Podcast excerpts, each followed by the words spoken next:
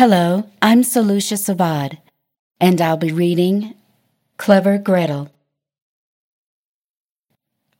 There was once a cook named Gretel who wore shoes with red heels, and when she walked out with them on, she turned herself this way and that, was quite happy, and thought, "You certainly are a pretty girl."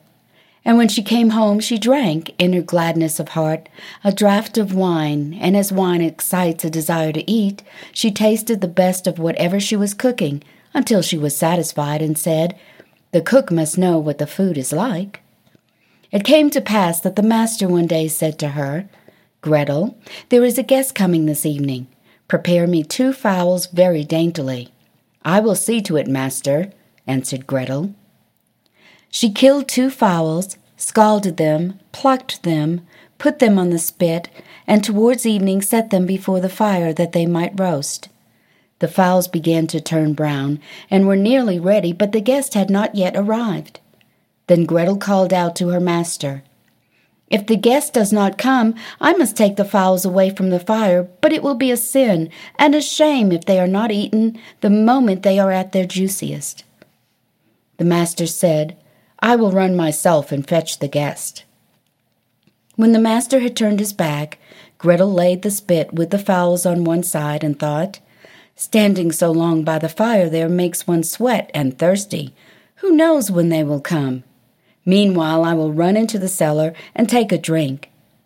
She ran down, set a jug, said, "God bless it for you, Gretel," and took a good drink, and thought that wine should flow on and should not be interrupted, and took yet another hearty draught. Then she went and put the fowls down again to the fire, basted them, and drove the spit merrily round. But as the roast meat smelt so good, Gretel thought, "Something might be wrong. It ought to be tasted." She touched it with her finger and said, "Ah, how good fowls are! It certainly is a sin and a shame that they are not eaten at the right time." She ran to the window to see if the master was not coming with his guest, but she saw no one, and went back to the fowls and thought, "One of the wings is burning. I had better take it off and eat it." So she cut it off, ate it, and enjoyed it, and when she had done, she thought, "The other must go down too, or else master will observe that something is missing." When the 2 wings were eaten, she went and looked for her master and did not see him.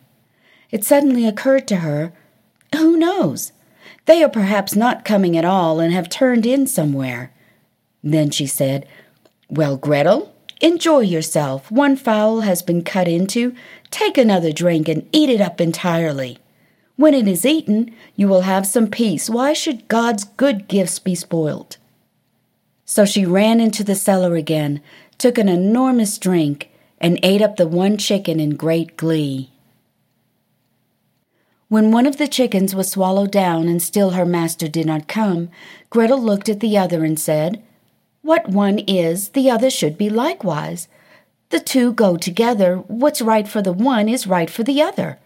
I think if I were to take another draught, it would do me no harm."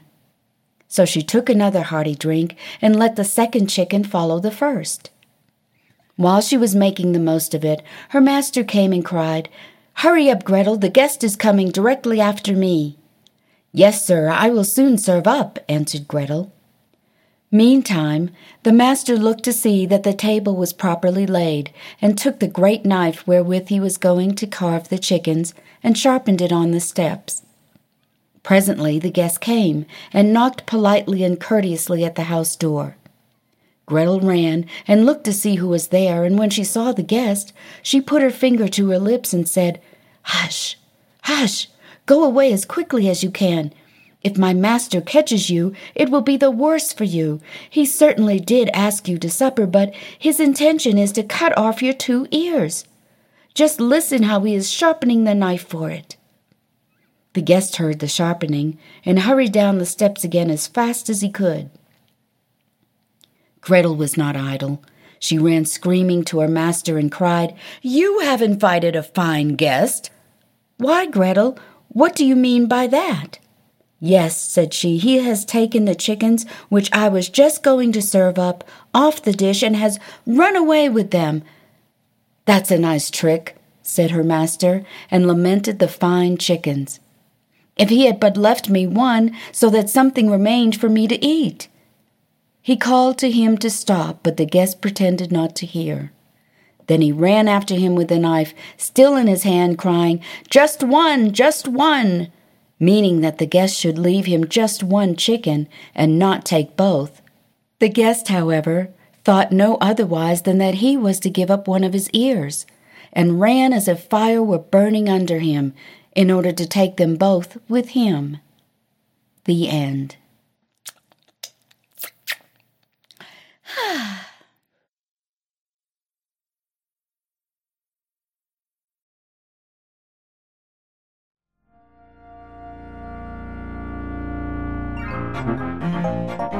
Brought to you by Literal Systems.